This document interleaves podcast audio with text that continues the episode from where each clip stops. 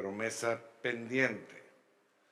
Y pues, si usted ha ido a las ciudades de la frontera, están llenas de gente, de migrantes que quieren llegar a la tierra de las oportunidades, a la frontera norte, me estoy refiriendo a la frontera con los Estados Unidos. Todas estas personas quieren, pues según ellas, cumplir el sueño americano, ¿no? El sueño de una vida mejor. Y salen de sus países, de donde viven, eh, eh, viven en condiciones muy malas, muy pobres, muy paupérrimas, para llegar a la economía número uno del mundo. Y muchos no logran llegar, esa es la verdad, caen en el camino, otros mueren en el intento, otros lo intentan, pero no llegan, y otros llegan, pero no logran la prosperidad anhelada. Y finalmente algunos triunfan y pueden llegar, establecerse, vivir en mejores condiciones económicas y hasta enviar dinero a sus familiares en su país de origen. Eh, la Biblia también nos habla de un tipo especial de migrantes. Son una gente extraña, una gente rara. Son una gente de la que eh, anduvo buscando una patria mejor, una patria prometida por Dios, pero ¿sabe qué? En vida no la pudieron ver. Y dice la palabra ahí en Hebreos capítulo 11, si usted abre su Biblia, Dice, todos ellos vivieron por la fe. ¿Quiénes son todos ellos? Pues todos estos migrantes, ¿verdad? Que andaban buscando una patria mejor prometida por Dios. Todos ellos vivieron por la fe y murieron sin haber recibido las cosas prometidas. Aquí hay una promesa pendiente. ¿Está de acuerdo?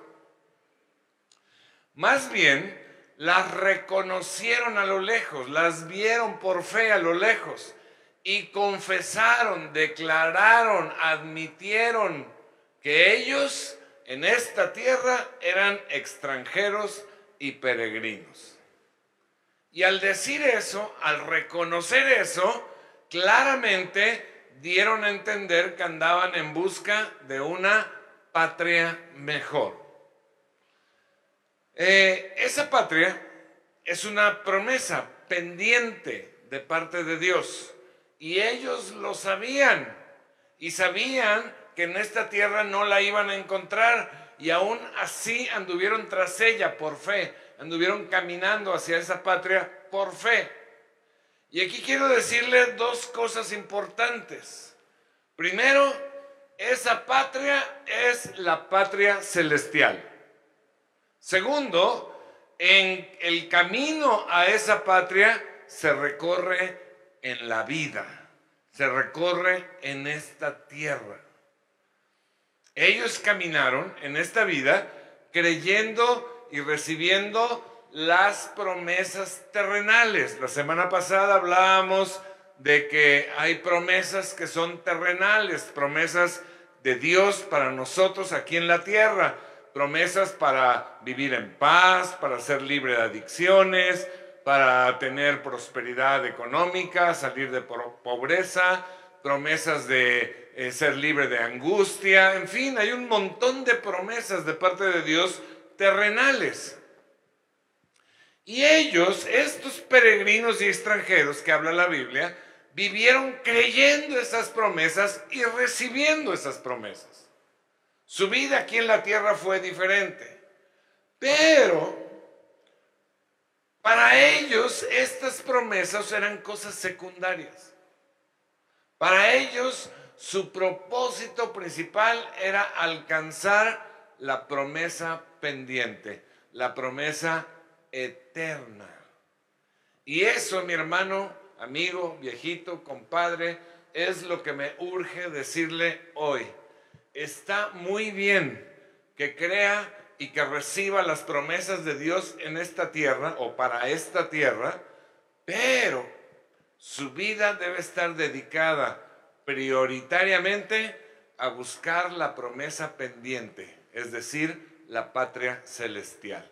Padrísimo que yo pueda vivir en paz, padrísimo que pueda vivir en prosperidad, padrísimo que pueda ser sanado, pero eso es algo que va a durar solamente durante esta vida, que serán, no sé, unos cuantos años, nadie sabe cuántos años. Lo estamos viendo esta, en esta temporada vez tras vez, nadie sabe cuántos años, pero aunque fueran muchos, aunque fueran 90 o 100, nada más dura eso. Pero la patria celestial es para siempre.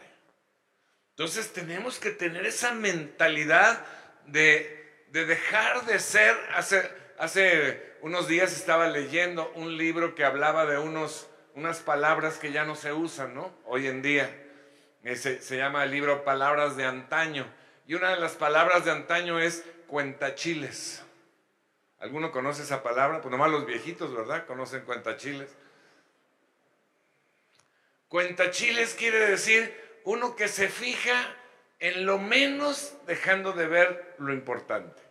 Entonces, la gente en realidad, nosotros en realidad estamos viendo las promesas terrenales dejando de ver lo importante que es la promesa eterna, la que no va a acabar nunca. ¿Sí? En el capítulo 20 de Mateo, si usted lo lee más tarde en su casa, se encuentra una parábola. Y en esta parábola, pues eh, se llama los trabajadores de la viña o algo así se llama, ¿no? Pero en esta parábola, en esta historia que Jesús cuenta, acuérdense que una parábola es una historia que ilustra una enseñanza. Y en esta parábola, el dueño de una viña, ¿alguien sabe lo que es una viña? Pues un, lugar sembrado, ¿verdad? De, de, pues de vides donde crece la uva, por ejemplo, ¿no? El dueño de una viña, de un, campo sembrado, contrata trabajadores en diferentes momentos del día. En aquel tiempo, la jornada de trabajo era de 12 horas. Empezaba a las 6 de la mañana, terminaba a las 6 de la tarde. Entonces este patrón contrata trabajadores en diferentes momentos del día. Y los que fueron contratados en la mañana trabajan las 12 horas completas. Y los que fueron contratados a las 9 de la mañana, pues nada más trabajan eh, eh, eh, pues 9 horas, Y los que fueron contratados a las 5 de la tarde, pues nada más trabajan una hora. Pero así está el patrón, contratando durante todo el día. Sin embargo, al final de la jornada, el dueño de las viñas le paga a todos el salario del día completo. Y él se asegura que todos sepan que están recibiendo el mismo pago, a pesar de que trabajaron una cantidad de horas diferente. Ahora, cada uno de nosotros ha tenido la oportunidad de acercarse a Dios en diferentes etapas de nuestra vida. Hay personas que han oído de Dios, pero no se acercan, realmente no tienen mucha idea de qué cosa, quién es Dios. Es más, la mayor parte de la gente aquí en nuestro país no tiene ni la más remota idea de quién es Dios. Les enseñaron una religión, les dijeron que había que portarse bien, este, ayer me habló una persona, me dijo, oye, es que no he ido porque necesito primero portarme bien para ir a la iglesia. Le digo, pues ¿quién te dijo eso? Es al revés. Es al revés, ¿no? Este, pues la verdad es que no, no, no, no le conocen, pero algunos sí le han conocido. Por ejemplo, algunos, algunos papás que están aquí, ahorita los niños que salieron desde chiquitos están teniendo la oportunidad de conocer las cosas de Dios. Otros conocieron de jóvenes, otros de adultos y otros maduros ya eh, llegaron a conocer a Cristo. Pero lo que la palabra nos está diciendo es que no importa en qué edad haya sido, lo realmente importante, el requisito fundamental, escuche, para recibir la paga es haber trabajado en la obra a partir de que usted fue llamado a partir de que usted conoció a Cristo como su Salvador. ¿Me está entendiendo? Esta semana terminó la jornada laboral para el pastor Moisés. Él fue uno de los afortunados de haber sido contratado desde niño.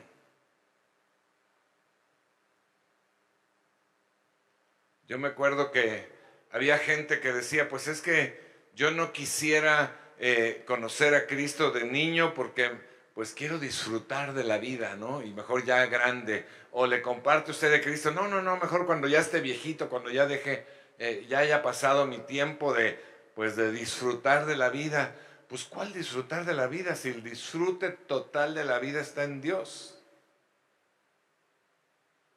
Y esos jóvenes y esos niños que no conocen a Dios están expuestos a todo tipo de problemas, a todo tipo de adicciones, de desviaciones, de perversiones mentales, espirituales y emocionales. Pobres, de verdad, pobres. Él fue de los afortunados de haber sido contratado desde niño. Desde niño conoció a Cristo como su corazón. Y desde niño porque he visto fotos cómo está de niño ahí en el teclado. Desde niño él trabajó todos los días en la obra del Señor, todos los días. No estoy diciendo que, eh, que, se metía a la iglesia todos los días, estoy diciendo que todos los días trabajaba para el Señor, porque él aparte tenía un trabajo afuera, en una empresa. Pero todos los días trabajaba para el Señor. Así que mi hermano, él ya recibió su pago, ya recibió el cumplimiento de la promesa pendiente. Amén. Mire usted, cuando usted escucha el mensaje de salvación de Jesucristo y lo recibe, se convierte en hijo de Dios. Se convierte en hijo de Dios. Sus pecados son perdonados, recibe el, perdón y la liberación y todo lo que Cristo tiene para nosotros. Pero debemos saber que la viña de la que habla la parábola es la obra del Señor.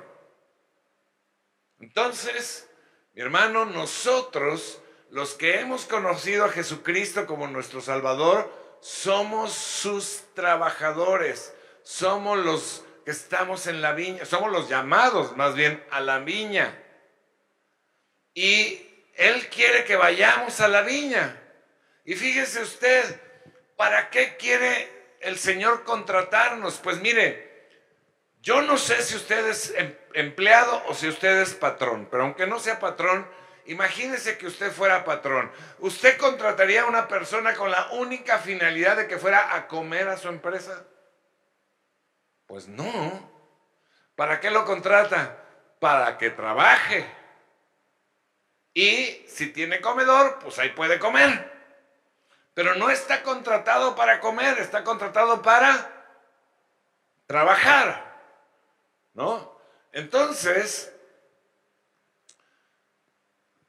nosotros hemos sido llamados por Cristo al trabajo, mi hermano. Sí, Él tiene preparada para nosotros bendición personal, pero eso es como una prestación del trabajo. Estamos llamados para trabajar en la obra del Señor. Y la comida es una prestación, las bendiciones terrenales son una prestación del trabajo. Entonces, nosotros ya debemos dejar de estar pensando en qué me va a bendecir el Señor y estar ocupándonos en la obra del Señor. Dejar de estar pensando en nuestro beneficio y empezar a pensar en el beneficio de lo eterno. Están muy callados. Nadie dijo amén. Nadie volvió a decir amén. Fíjese Fíjese lo que dicen estos dos versículos de esta parábola. Vaya conmigo a Mateo capítulo 20, versículo 3. Mateo capítulo 20, versículo 3.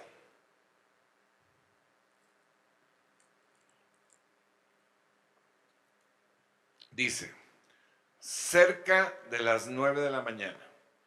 ¿Se acuerda que ahora se empezaba la jornada laboral?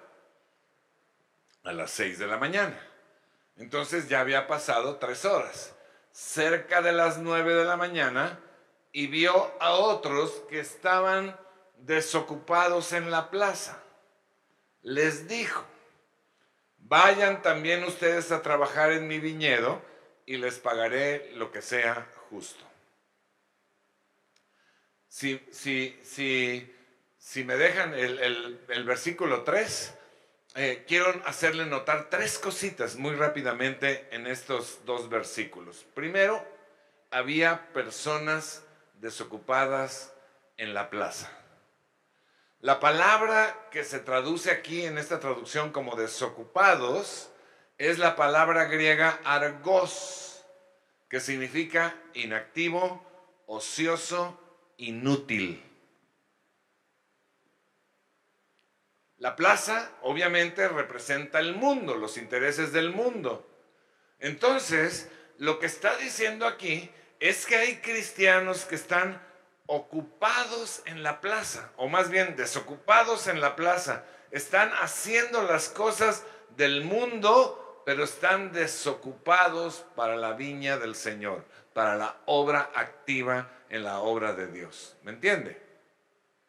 La segunda cosa que quiero hacerle notar en este versículo 4, en el que sigue, si me lo ponen, es que hay un llamado de parte de Dios para trabajar en la viña.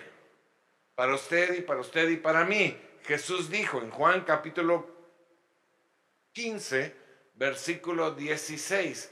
Juan capítulo 15, versículo 16, Jesús dijo, no me escogieron ustedes a mí, sino que yo los escogí a ustedes y los comisioné, los llamé, les encargué para que vayan y den fruto, y un fruto que perdure. Así el Padre les dará sus prestaciones terrenales. ¿Me entiende?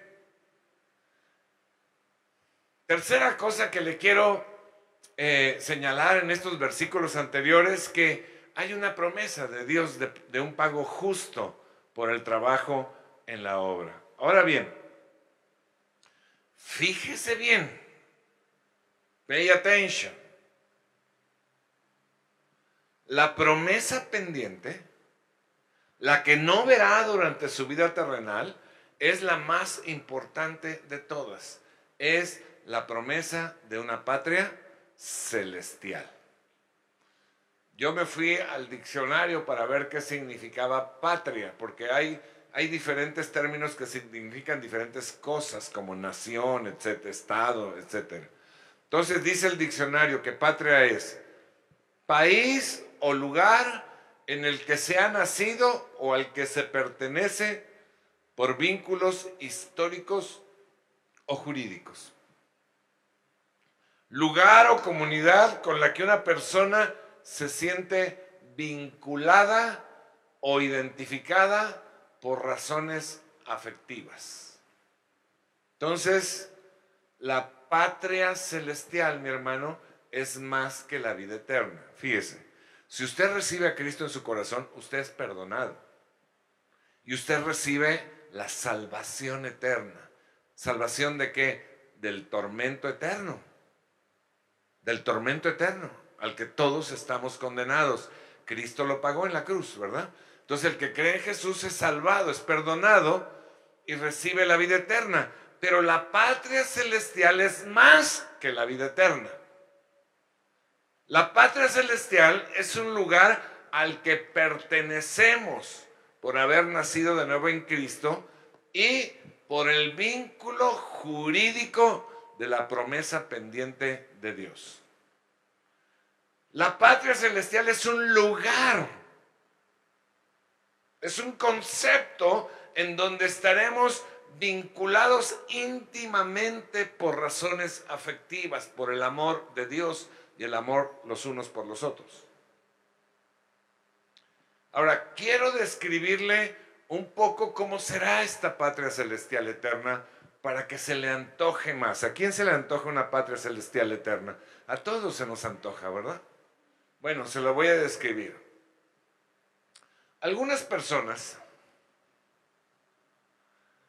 tienen la falsa idea de que en el cielo seremos angelitos sentados en una nube tocando el arpa.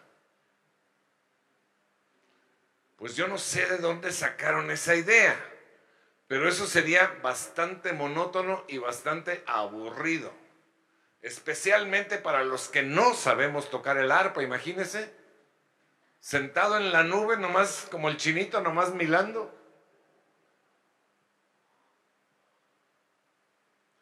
También hay personas que no tienen idea qué es la patria celestial ni qué es el infierno.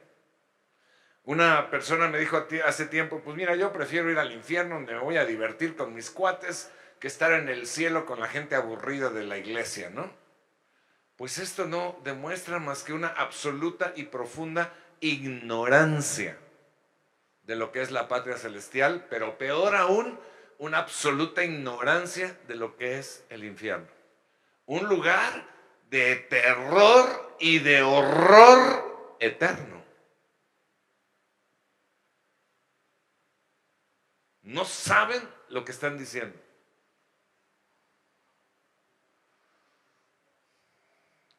Yo quisiera que imagináramos un poquito cómo es esta patria celestial, pero para poder imaginarlo, nos cuesta mucho trabajo imaginar un lugar placentero sin relacionarlo con algo terrenal, ¿no? Por ejemplo, hace años llevé a mis nietas a Disney World.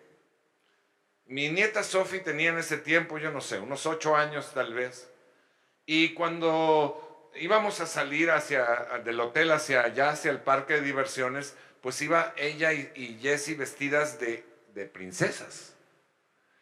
Y las llevaba yo a las dos de la, mano, de la mano y cuando entramos al fondo se veía el castillo de, Disney. Y entonces Sophie me jaló de la mano y se volteó y me dice, abuelo, este es el día más feliz de mi vida. Imagínese. Entonces nosotros tenemos, ¿qué, ¿qué, sería el placer para usted? Pues para mí placer, por ejemplo, así, placer, placer, placer sería estar en las playas de Veracruz, con el sol a todo lo que da, las palmeras borrachas de sol, con los cocos, ahí comiéndome unos molotes, unos, unos sopecitos, etcétera. Pues eso sería un placer tal vez. Para otros sería, no sé, ir a, a, Otro placer para mí sería ir a un Super Bowl, ¿no? Por ejemplo. Otro tal vez querría esquiar o no sé. Hay muchas cosas que nos podrían causar placer aquí en la tierra, pero yo quiero que deje por un momento de lado todos esos pensamientos terrenales. Y empecemos a imaginar nuestra patria celestial, porque los placeres celestiales son tan superiores a los placeres terrenales que son incomprensibles para nuestra limitada mente humana incomprensibles. Es que el cielo estará lleno de inacabables placeres, pero no sabemos cuáles. En algunas religiones dicen, pues te van a tocar no sé cuántas vírgenes y todo. Dije yo, bueno, pues si con una no puede uno, ¿por qué querría yo tener tantas, no? No, va a tener comparación con nada de lo que hay aquí en la tierra, ¿no? Eh, nos gozaremos en la gloria de Dios y disfrutaremos de Él para siempre. Fíjese lo que escribió el salmista. Salmo 16, 11. Dice, me has dado a conocer la senda de la vida. Me llenarás de alegría en tu presencia y de dicha eterna a tu derecha. Habla de alegría y habla de dicha eterna. Y la Biblia deja bien claro una y otra vez que el cielo es un lugar de gozo insuperable, de gloria perpetua, de dicha inquebrantable, de paz serena y de placeres infinitos. No hay nada en él, mi hermano, que pueda ser aburrido. No hay nada que pueda ser rutinario.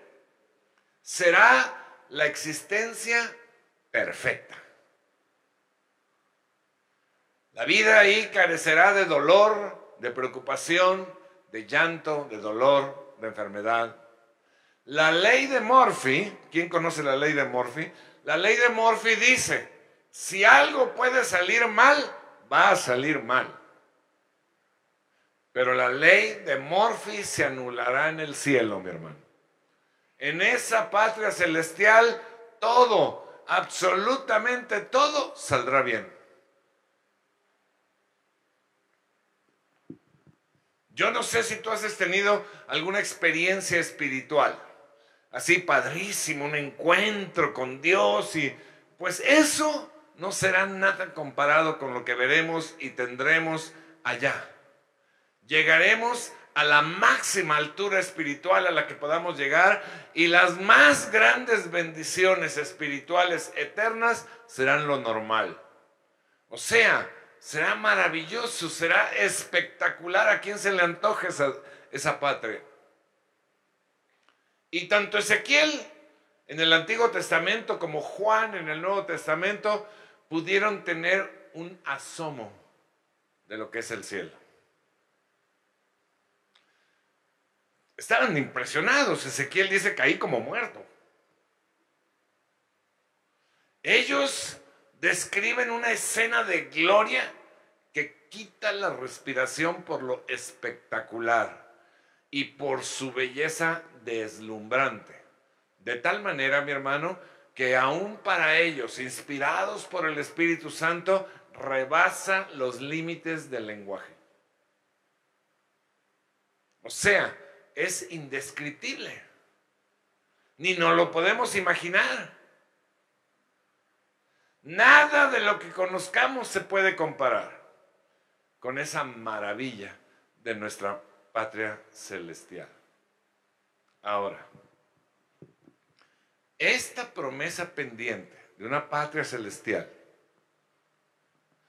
la podemos tener, la promesa, gracias a algo que celebramos y recordamos que sucedió en un día como hoy hace dos mil años la resurrección de Jesús.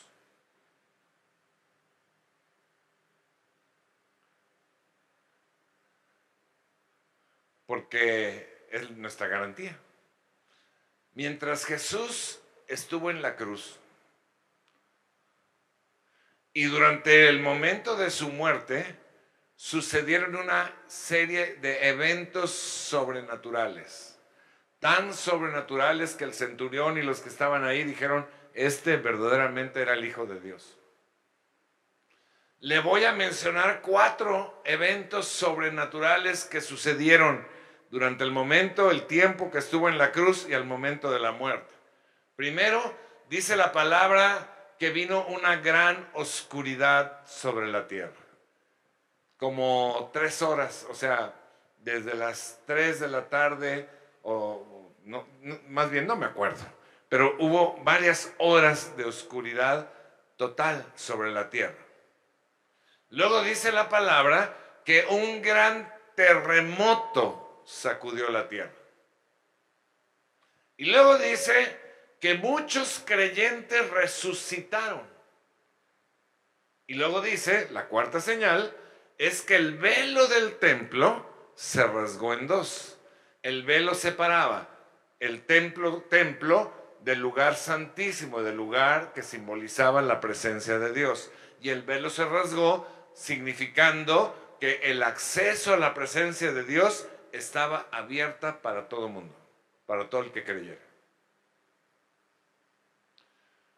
Después Jesús fue sepultado, pero al tercer día, el domingo, muy de mañana, cuando las mujeres fueron al sepulcro, porque déjeme decirle que las valientes que se atrevieron a ir al sepulcro fueron mujeres. Los hombres estaban escondidos, atemorizados, apañados.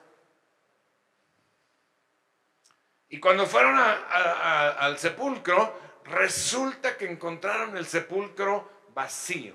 Y estaba ahí un ángel del Señor que les dijo, vea Lucas capítulo 24, versículo 5. Lucas 24, 5. Y estas son una de las palabras más importantes de la Biblia. ¿Por qué buscan ustedes entre los muertos al que vive? No está aquí, ha resucitado. Amén. La resurrección de Jesús, probada históricamente, demostró su identidad divina. Él era Dios. Manifestó su victoria sobre la muerte. Él triunfó. Cantaban eh, eh, este canto eh, que dice, ¿dónde está, oh muerte, tu aguijón? O sea, perdiste contra Él. Y esta resurrección, mi hermano, nos garantizó a nosotros nuestra propia resurrección y vida en la patria celestial.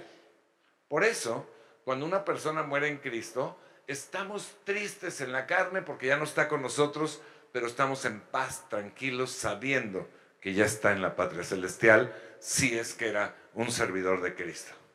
¿Amén? Ok, vea, vea conmigo. Primera de Pedro, capítulo, capítulo 1. Primera de Pedro, capítulo 1, versículo 3. Dice la palabra. Alabado sea Dios, Padre de nuestro Señor Jesucristo. Por su gran misericordia, nos ha hecho nacer de nuevo mediante la resurrección de Jesucristo, para que tengamos una esperanza viva y recibamos una herencia, fíjese las características de la, eh, de la herencia, indestructible, incontaminada e inmarchitable. ¿Alguien se le antoja una herencia así? Porque si usted recibe de herencia una casa, se va a acabar, se va a destruir, se va a contaminar y finalmente se va a marchitar, ¿no? o lo que sea, un coche, lo que sea.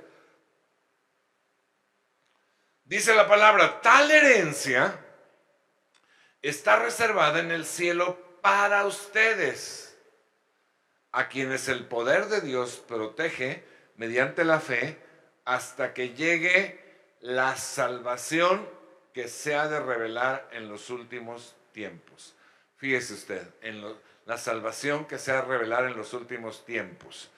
Esta promesa pendiente se va a cumplir cuando Jesús regrese. La más grande, la más bendita esperanza que tiene la iglesia es el glorioso regreso de su Señor al mundo. Y vivimos nosotros con la vista puesta en este acontecimiento. Entonces, cuando eso suceda, resucitaremos vestidos de lo incorruptible y eterno para heredar nuestra patria celestial y entonces la promesa pendiente se cumplirá. Ahora, ¿Se acuerda?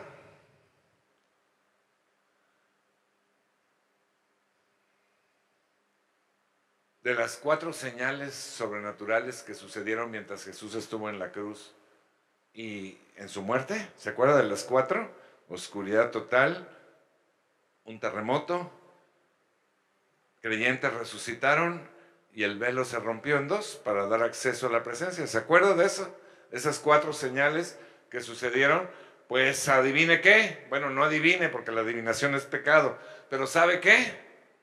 Estas mismas señales aparecerán cuando Jesús regrese. Esas mismas cuatro señales aparecerán cuando Jesús regrese. ¿Por qué? Porque estas señales confirmarán que aquel que estuvo en la cruz es el mismo que resucitó y es el mismo que está regresando. Jesucristo. Las primeras dos señales, o sea, la oscuridad total, si pasa el grupo, la oscuridad total y el gran terremoto son llamadas en la Biblia la señal del fin del siglo, o la señal, pues sí, simboliza la señal del fin de la época, del mundo como tal. Y está profetizada cuatro veces en la Biblia, esta señal del fin del mundo. Dos veces en el Antiguo Testamento por el profeta Isaías y dos veces en el Nuevo Testamento. De las dos veces que está profetizada en el Nuevo Testamento, una de ellas la profetiza Jesús mismo y el otro el apóstol Juan al final de su vida. Y esto, mi hermano, nos habla de una cuádruple confirmación dada la tremenda importancia de lo que está anunciando el regreso de Jesucristo. Entonces, primero vendrá una oscuridad total. Dice la palabra que el sol, la luna, las estrellas, todo se apagará. Todo se apagará. Y luego vendrá un gran terremoto sobre toda la tierra. Pero después vendrá la tercera y la cuarta señal. Cuando se cumplan las primeras dos señales, aparecerá Jesús. Un resplandor increíble. Vea usted, al principio, cuando Dios creó todo, lo primero que Dios hizo fue la luz, no el sol, no las estrellas, sino la luz como concepto. Y esto significa que la luz, Dios es la luz del mundo. No necesita de soles, ni de estrellas, ni nada. Él les da la energía. Él les comparte su luz. Jesús resplandecerá cuando venga sobre este planeta y será un día de terror para los que no lo conozcan, pero para los que le conozcan será el mejor día del universo. Y entonces se cumplirá la tercera señal. Todos los que hayan creído en Jesús, de todos los tiempos, desde Adán hasta ese día, que hayan muerto, resucitarán con un nuevo cuerpo incorruptible. Y todos los que estén vivos serán transformados a un cuerpo incorruptible.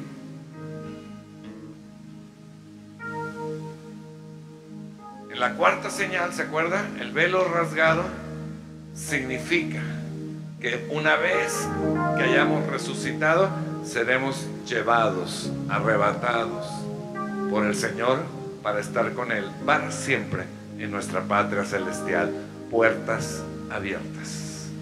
Amén. ¿Le da gusto? La resurrección de Jesús, mi hermano, hace dos mil años nos garantiza nuestra propia resurrección nos libra del temor a la muerte y nos da la certeza de la vida eterna en nuestra patria celestial. Usted y yo debemos vivir con la vista puesta en la promesa pendiente de Dios más que en sus promesas terrenales de bendición. Usted y yo tenemos que trabajar en la viña del Señor, haciendo lo necesario para obtenerla. Deje de distraerse con las cosas del mundo. No estoy diciendo que no trabaje, no estoy diciendo que no vaya de vacaciones, estoy diciendo deje de estar ocioso en la viña del Señor. Desocupado. Porque somos peregrinos y extranjeros en esta tierra. Y sabe, el fin está muy cerca. Me han pedido muchas veces que hable de las señales del fin del mundo no, lo he querido hacer porque es muy largo. Y los que estén dispuestos a pasarse aquí oyéndome durante ocho horas, una semana completa, pues apúntense aquí con, con, Eric y este, lo hacemos con mucho gusto, pero es muy largo, hay muchas señales, pero le voy a decir un resumen mini. Ya se cumplieron prácticamente todas.